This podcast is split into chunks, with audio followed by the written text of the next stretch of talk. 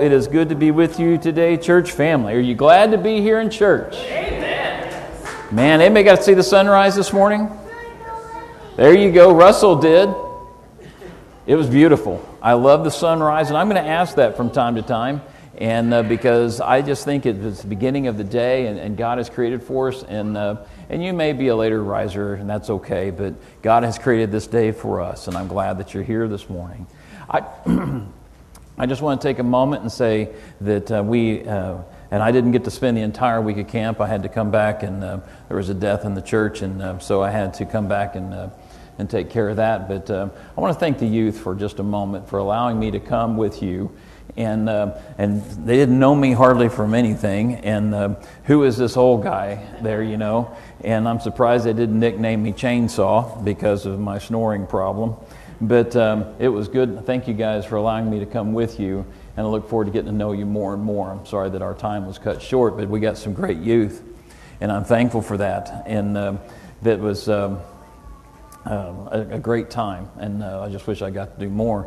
But I also want to say something also, church, about um, about our leaders down there with Levi and with Nathaniel and Lacey and Samantha. I want to say we need we, we just go put your arm around and say thank you because camp is tough, especially when we have a week and then we go straight to camp again. And uh, just because the leadership that they bring and the Word of God that they bring and the passion that they bring to our young people, we should really be thankful for that. And so I'm grateful for them. We need to live a grateful life, a gratitude filled life. And, uh, and so God has given us so much, but I'm thankful for that. And I'm thankful that we're here together to open up the Word of God. And we're going to be opening up to John chapter 3. We're going to look at the first 13 verses on that. And I know you know this scene. And if you've been in church at any time at all, you know you have seen this. And I wanted to preach it to you this morning. God led me to this about the midweek in, uh, in uh, about the midweek and because I, I, had another sermon prepared, and there are times that happens in a pastor's life that he'll prepare something, and then the Lord just kind of deals with you, and then uh, and then you know you just got to preach it. So this is uh, uh, John chapter three, verses one through thirteen. If you will stand with me this morning, let's read that. And we do this in honor of God's word because His word is everlasting, and it is um, it is a treasure to us. Starting in chapter 3, verse 1 Now there was a man of the Pharisees named Nicodemus, a ruler of the Jews. This man came to him by night and said to him, Rabbi, we know that you've come from God as a teacher, for no one can do these signs that you do unless God is with him. And Jesus answered and said to him, Truly, truly, I say to you, unless one is born again, he cannot see the kingdom of God. Nicodemus said to him, how can a man be born when he is old? He cannot enter a second time into his mother's womb and be born, can he? And Jesus said, Truly, truly, I say to you, unless one is born of water and the Spirit, he cannot enter the kingdom of God. That which is born of the flesh is flesh, and that which is born of the Spirit is spirit. Do not marvel that I said to you, You must be born again. The wind blows where it wishes, and you hear the sound of it, but do not know where it comes from and where it is going. So is everyone who is born of the Spirit. Nicodemus answered these things, How can these things be? Jesus answered and said to him, Are you the teacher of Israel and do not understand these things? Truly, truly, I say to you, we speak of which we know and bear witness of what we've seen, and you do not receive our witness. If I told you earthly things and you do not believe, how shall you believe it if I tell you heavenly things? And no one has ascended into heaven but he who has descended from heaven, even the Son of Man. Father God, we come and we open up our scriptures to this scene between you and Nicodemus. And we know that there is this, through this powerful conversation, that through Nicodemus's questions, Father, you have answered them, our, G, our Lord, and you have given us the information that we need about what it is to see the kingdom. And I thank you because that kingdom is provided by our Lord Jesus Christ, who has died for us as our Redeemer, the one who has paid it all. And so I'm thankful, along with my church family, as we dive into this scripture, Father God, if there's any here without the knowledge of Jesus Christ and, and with that hope and peace inside that has, that has in their heart knowing that the kingdom is, is far away, let them come close to you and with you today. And Father God, Holy Spirit, be with us this morning as we open this great treasure. It's in that name of Jesus we pray. Amen. You may be seated. Thank you for standing for the Word of God.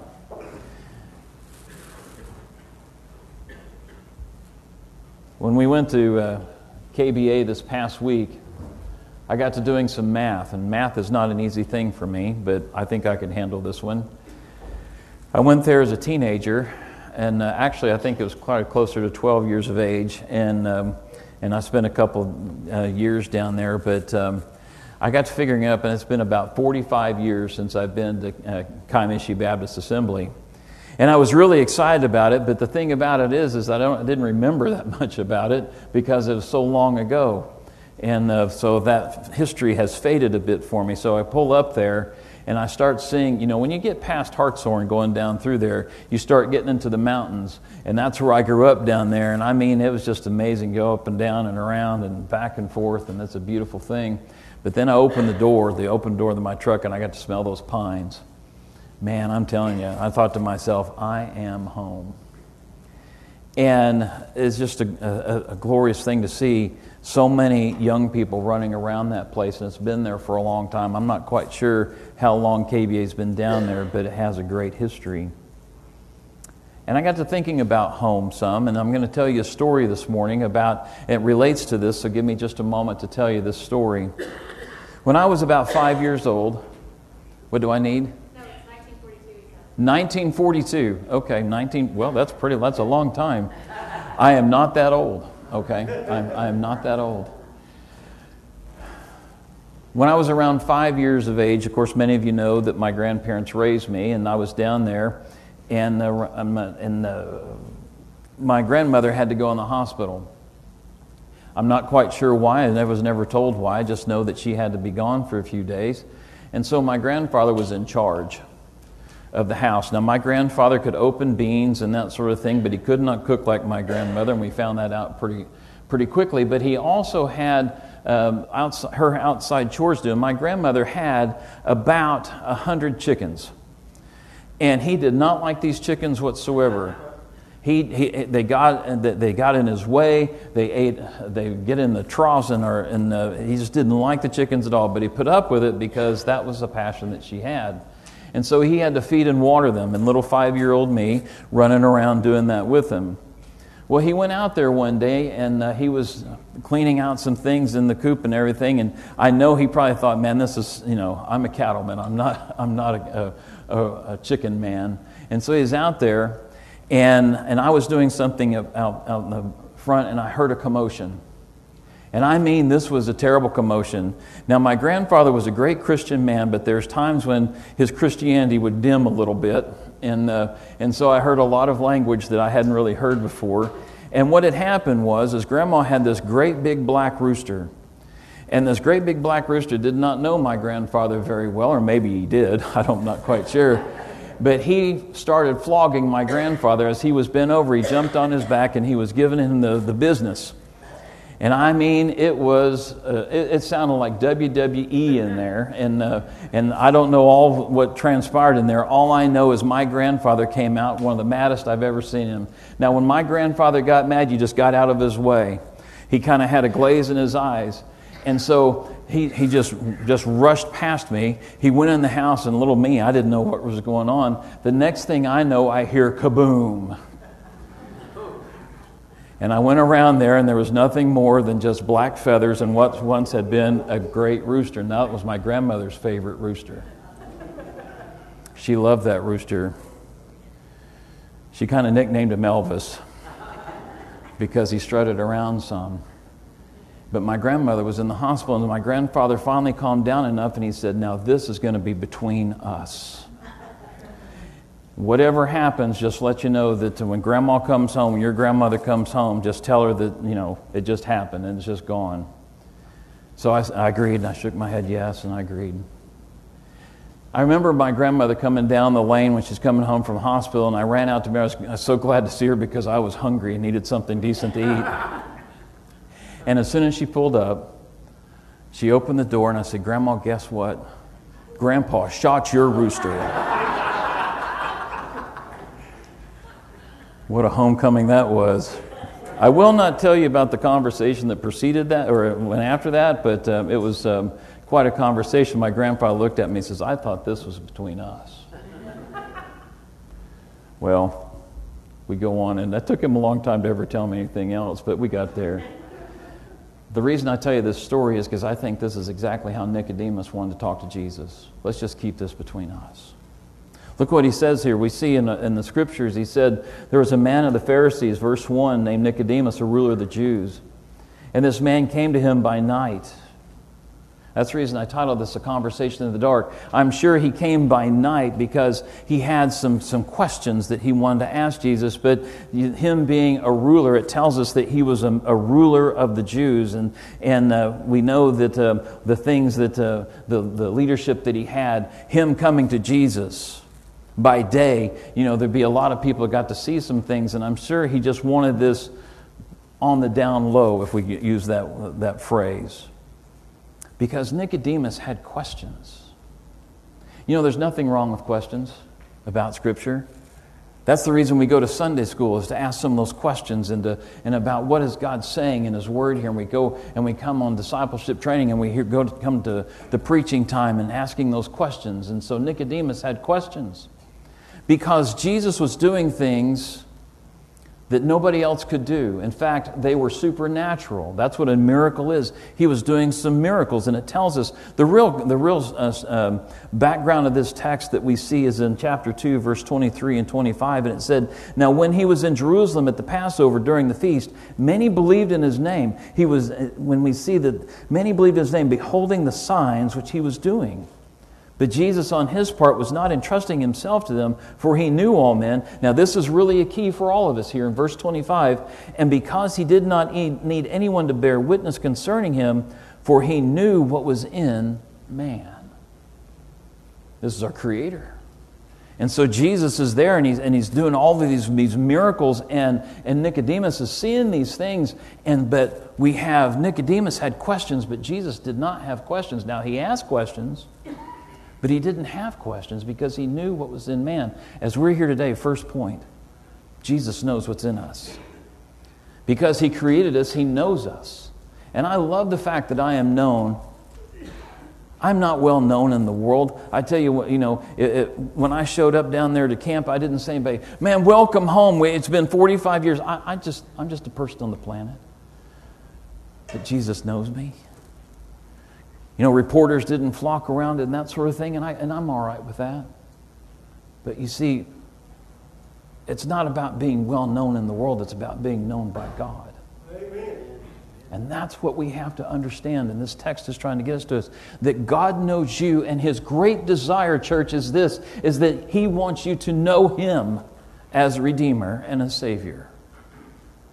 And so Nicodemus had these questions because these miracles were happening, and we'll see that in a little bit, uh, or back a, a, chapter, we'll see that he turned water into wine, and he was doing all sorts of signs. Now, the thing about John is it's not chronological, but you'll read the others in the other three Gospels. That he was doing all of these things, and it was just amazing people. And this miracle, which is an event beyond human capability or natural capability, he was going beyond these things. Our Lord Jesus had the power of the seas, He had the power over health, He had the power over all things. And He was doing these things, and people are just absolutely stunned by it. So Nicodemus has these questions. And he asks this question. You see it in verse 4. He says, How can a man? And then he comes again in, in uh, verse 9. He says, How can these things be? And so he still has all these questions, and he wanted the answers. But once again, he came by night and he's like, Well, I don't want to really expose um, myself too much to society because I'm a leader in the world. Second point is this we all need Jesus Christ. And we may be hiding some things in the darkness of our souls, but Jesus is the light and he can free us of that darkness. And so he, we may have a conversation in the dark, but just know that God loves you. And it doesn't matter the, um, the condition of your heart, He is there to heal it. Because Nicodemus had questions and he wanted these answers, and so he felt safe in the dark. It was safer for him in the dark.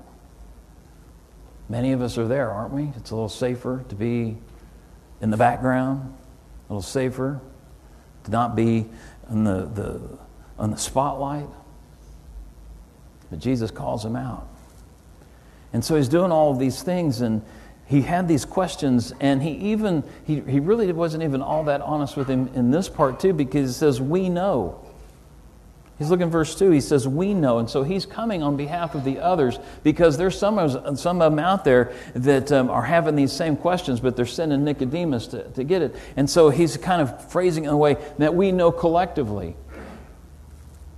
And many times we do that. We kind of surround ourselves with an invisible army or something and say, you know, there's, we know these things, or just kind of put it off in the, for, for others. But he came in this, this conversation, he says, we know, and this we know form. So initially, Nicodemus was there to get information. Now, this is, this is important. He wants information, and there's nothing wrong with questions, there's nothing wrong with information. But I'm so thankful that our Lord Jesus Christ, being God on high, takes us deeper than that. Because it's not, it's, it's information, yes, but it's, it's um, the information that um, God has seen our hearts and said, now this is what you truly need. Take a look what it says. He was there to get information, but there was something in Nicodemus's heart that wanted more than information. You know, I can tell you all about things. I can tell you all about, uh, I, you know, it, it's the reason why experience is such a great teacher. I can tell you all the things about fishing, or I can tell you all the things about hunting until you do it. It's just information. It's when you start having that conversation and when you start uh, really exploring the issue. And that's what he was doing here. Our Lord Jesus Christ was doing something. There was something in Nicodemus' heart. He wanted more than the information. And verse 25, as I talked about the key, he knew what was in a man. And so, the first thing, I guess the third thing I want to tell you, I get kind of mixed up, I get excited about preaching. Jesus looked into his heart. Look at this. He said, verse 3 Jesus answered and said to him, Truly, truly, I say to you. Now, this is personal. He came on behalf of the others, but he says, I say to you. Now, anytime Jesus, anytime you see Jesus saying truly, truly, or um, verily, verily, which is essentially the same thing, we better pay attention to it. And he says it three times in this section. Truly, truly, he says, I say to you, unless one is born again, he cannot see the kingdom of God. Wow. So there, Nicodemus is trying to get some information about how he's doing all these things, and Jesus takes it right down to the level that, that, that Nicodemus had going on in his life. He says, Truly, truly, I say to you, unless you're born again. And I know there's been a lot of people, a lot of media, and a lot of movies, things make fun of the idea of being born again. But Jesus does not. Amen. Because Jesus came that we may be made new, born again. So there was a physical birth that Nicodemus understood, but he didn't understand what it means to be born again. And many of us have questions about that as well. Once again, the questions are not wrong. And so Jesus looked into Nicodemus' heart and he made it personal. He switched the we to you. And I'm telling you today, church, we are here, we are here together, but the Lord God is speaking to us individually as well. I do not know what's going on in your heart. That is between you and God. I don't know what's happened in the, the past week, the past day. I don't know any of those things. All I know is, is that God, He can take a look into our heart and take it from the we to you. And He says this, He says, he, and, and I think verse 3 is so powerful. He says, uh, Truly, truly, I say to you, unless one is born again, he cannot see the kingdom, the kingdom of God. There are two kingdoms in this world right now there's a kingdom of darkness, and there's a kingdom of God. Those are absolutely, those are the only two. And we know who the principality and the ruler of the air is in this world, the kingdom of darkness, the one who wants to drag us down, the roaring lion. And we'll call him Satan because that's what the Bible calls him, calls him Lucifer, calls him the evil one, tells him the father of lies. And that's the kingdom of darkness. And there's a kingdom of God. Because God, when, we, when He looked upon this earth and He saw that the, the earth needed a Savior and he sent his son. Because right now there are two kingdoms in this earth, and you are either part of the kingdom of God or you belong to the kingdom of darkness. There's no other way of looking at it. And it tells us in Scripture that there's no other name under heaven why men must be saved, and it's Jesus Christ. The only way to get out of the kingdom of darkness is into the kingdom of God is through Jesus Christ. Praise God. And, and you say, well, I don't, I don't know much about this Jesus. I tell you, it is Jesus that came and wants to bring us out of one kingdom into the glorious kingdom. Because there is a kingdom to come, and we will not see the kingdom of God unless we get out of this kingdom of darkness. And this kingdom of darkness has such a hold on you that um, we have this problem. And I'm going to get to that more in just a minute, but we have this problem of sin.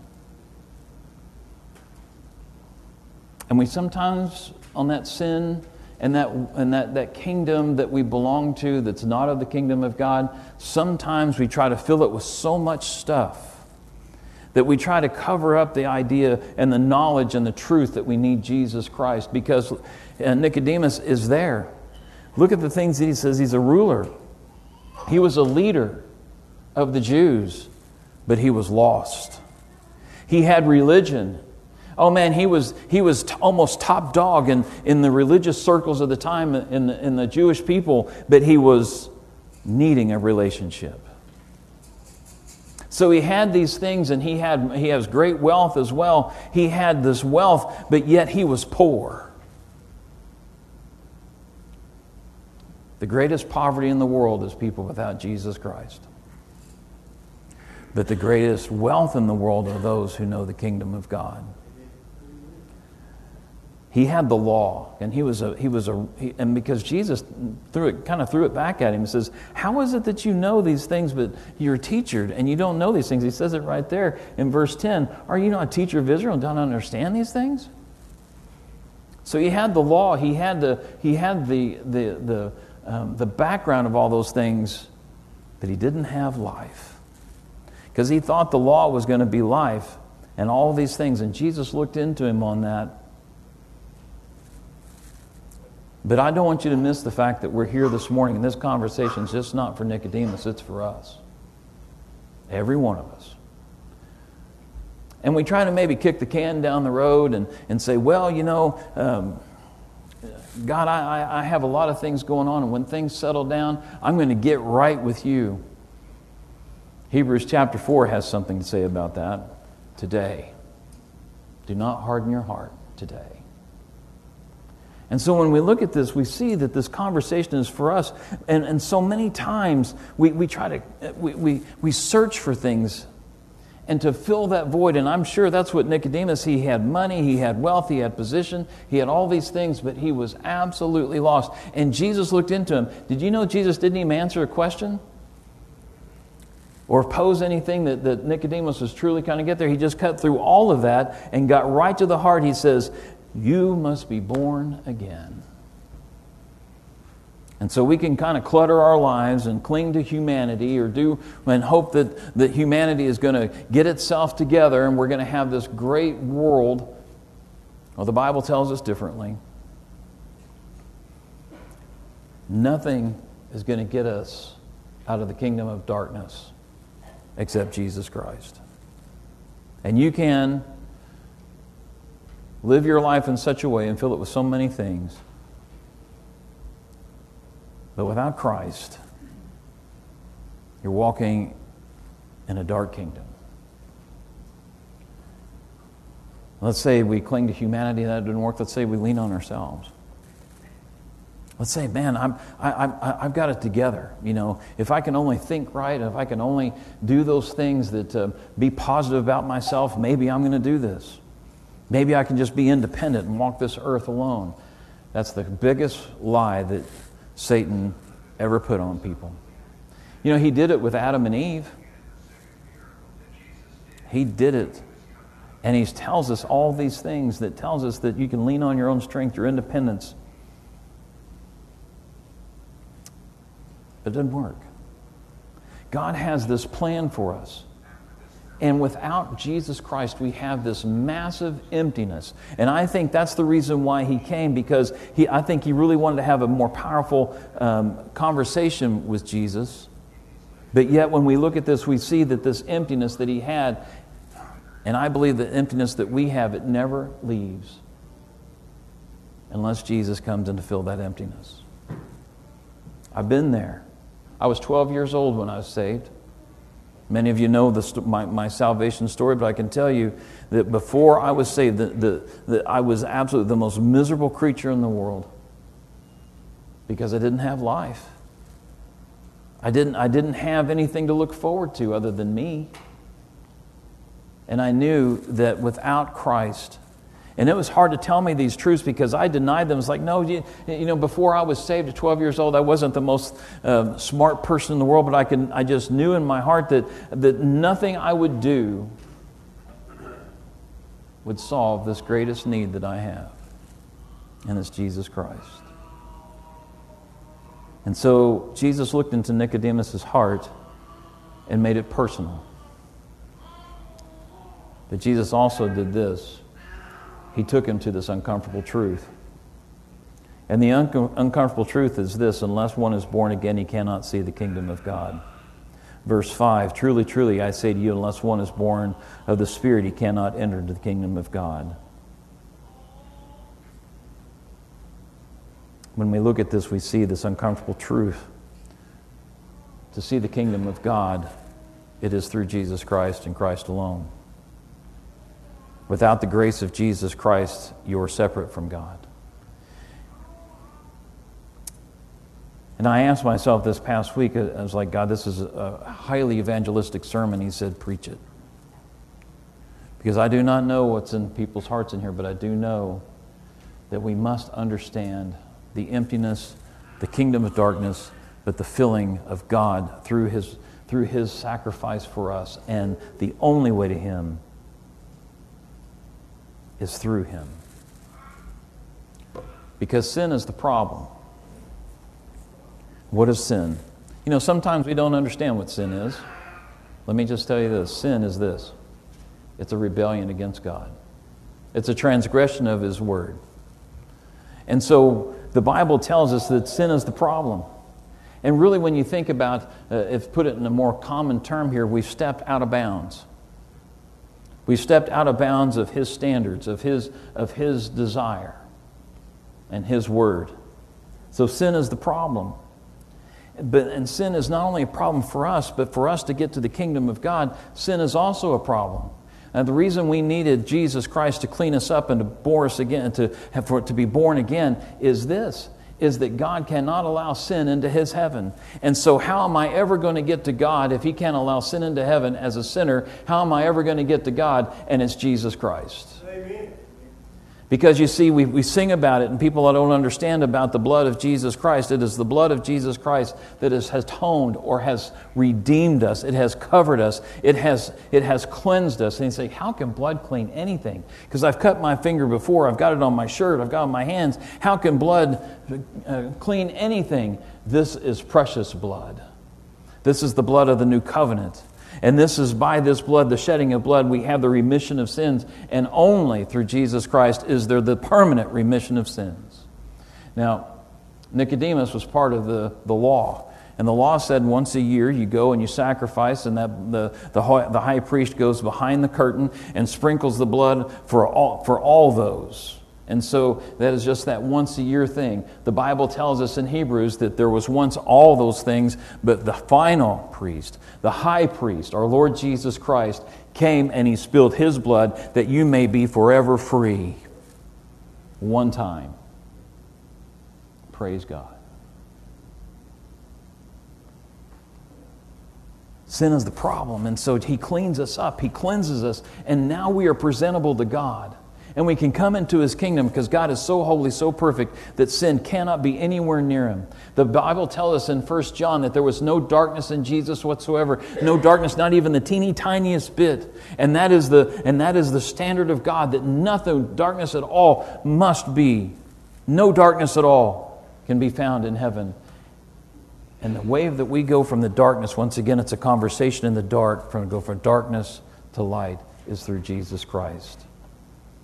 There's a third problem with sin. It leads to death. Romans 6:23, isn't it? The wages of sin is death. You see, sin is a huge problem. And we have a world out there that just celebrates sin.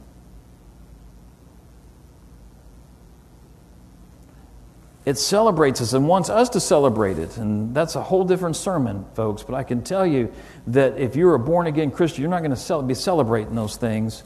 You're going to be praying for them. We're not going to be bashing them on the head. We're going to be praying for them. We're going to hold to the standards of God, but we're going to be praying for them. But the thing is that when we look to see the sin leads to death, there is a physical death, yes, and we all have we all have a part of that. So let me just let me just talk about that for a moment. The Bible tells us in Hebrews, I love Hebrews because there's such great theology there. Great theology through all scripture, by the way. Don't get me wrong. I, I, I saw the tar and feather machine getting started up right back out there. Crank it up, that's right. I'm watching you, Preston. But you see, we all die. The Bible tells us that we have an appointment with death. And that's a tough thing. I, I mean, I, I, like life. I don't, I don't want this, this life to end. You know, a lot of people, and, and uh, because there's a lot that I get to do in this life. I get to, I get to uh, be with my church family. I get to preach. I get to be with my family. I get a little grandson running around. It's life. But you see, the thing is, the uncomfortable truth about this is, is that every person dies a physical death. There's no getting around that. But you see, not only is there a physical death, there's a spiritual death as well. And that is somebody without Jesus Christ. The Bible calls it the spiritual death, a separation from God. You see, sin causes that issue. The wages of sin is death, but the gift of God is eternal life. Who? Through Jesus Christ our Lord. And we cannot forget those things because there is a physical death, yes, and we're all going to be a part of that unless Jesus comes and raptures the church and takes us out of here, which I tell you what, we need to be more looking to the sky. Because one day God will say, It's time. In the fullness of time, as Jesus came in the fullness of time. So there is the physical death and there's a spiritual death, and the spiritual death are those who die without Christ. Because there's a great separation. So, how do we do this? Well, Jesus Christ is the only way. And I preach that a lot because we need it a lot. John 14, 6. I'm the way, the truth, and the life, and nobody comes to the Father except through me. But you know, he's the only way through this. And he says, he says in verse 7, Do not marvel, I said to you, must be born again. The wind blows where it wishes, and you hear the sound of it, do not know where it comes from, where it's gone. So is everyone who is born of the Spirit. It is, it is those things that um, we, we know that, that God is behind that wind and that, that, uh, that, that impulse behind us. And he wants us to, to understand that his death, his death and his resurrection paid the debt. Because the fourth thing about death or about sin is there's a debt. Wages. Go back to Romans 6. There's wages. And you got to pay those wages. And me in my condition before I was 12 years old had no way to pay those wages. Man, I could have worked and made as much money in the world. And Jesus says, What is it if you gain the whole world and you lose your soul? So we can do all we can do and, and, and try to pay that debt. Because sin has to have a payment. And Jesus is that payment. The only payment. His death and his resurrection paid that debt. Because what has done is we all physically die, but now we have, instead of spiritual death through Jesus Christ, we have spiritual life and life evermore and eternal life. It's the gift of God.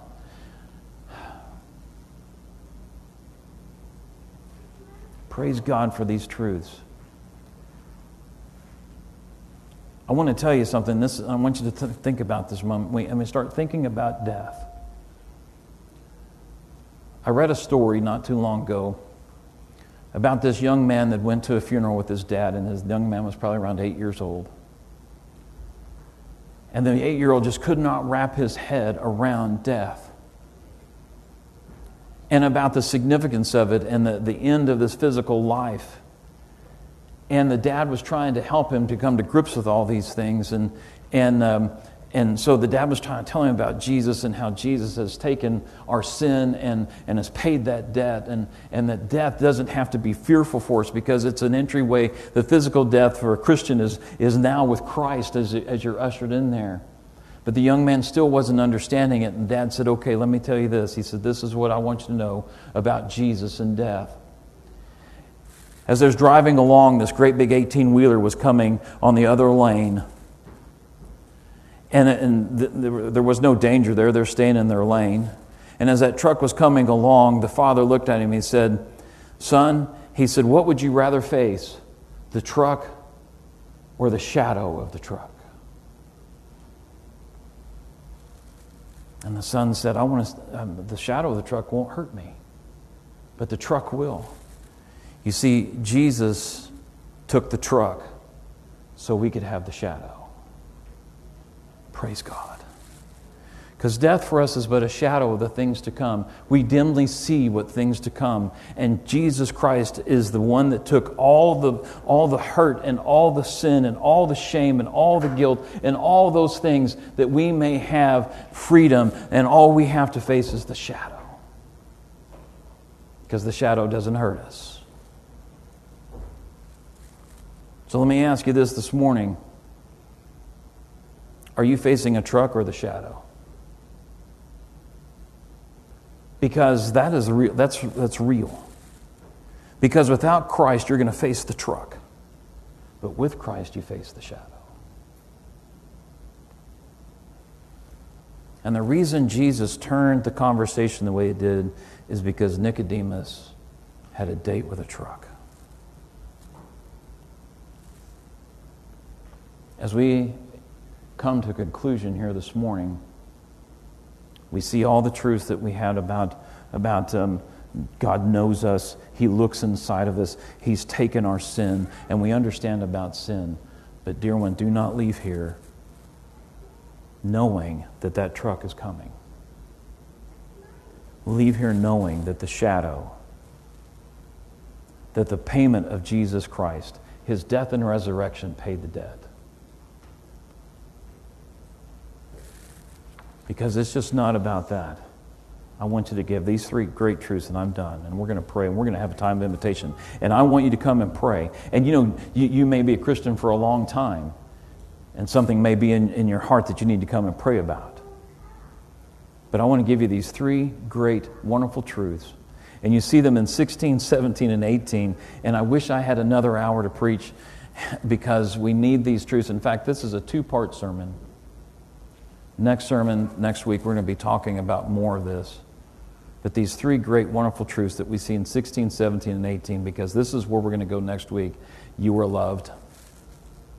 You are so loved. For God so loved the world, and that's just not the world because He specifically made you, Psalms 139 tells us, you're loved. Jesus came to save. So you are loved. Jesus came to save. And the last one, he who believes in him is free. The glorious freedom of Jesus Christ. Are you born again? Do you have that life in front of you? If not, today is the day of salvation. Lord God, pray, pray with me. Lord God, we come to you, and Father, we're about to end our time here, and Father, in the Word, but we know that there's going to uh, have this time that we can come, and Father, come in front of you. And Father God, there are many dealing with things that uh, we don't understand, but Father God, I pray that we, we have the, the uh, Father, we have this impulse to come get right with you this morning. If there's any here without Jesus Christ, oh Lord God, impress upon their souls today is the day of salvation. Do not harden our hearts as in the rebellion, the Bible tells us. The Father God, that we're here, and Father, that we come, and, and Father, we, we, let us yield ourselves to you. And that's a very difficult thing. But Father, what freedom it is. And so I thank you and praise you, O oh God, for your grace. That you, Father, were the truck. You are the one who bores us again. Thank you so much for what you've done for us. It's in that name of Jesus, our Savior, we pray. Amen. Let's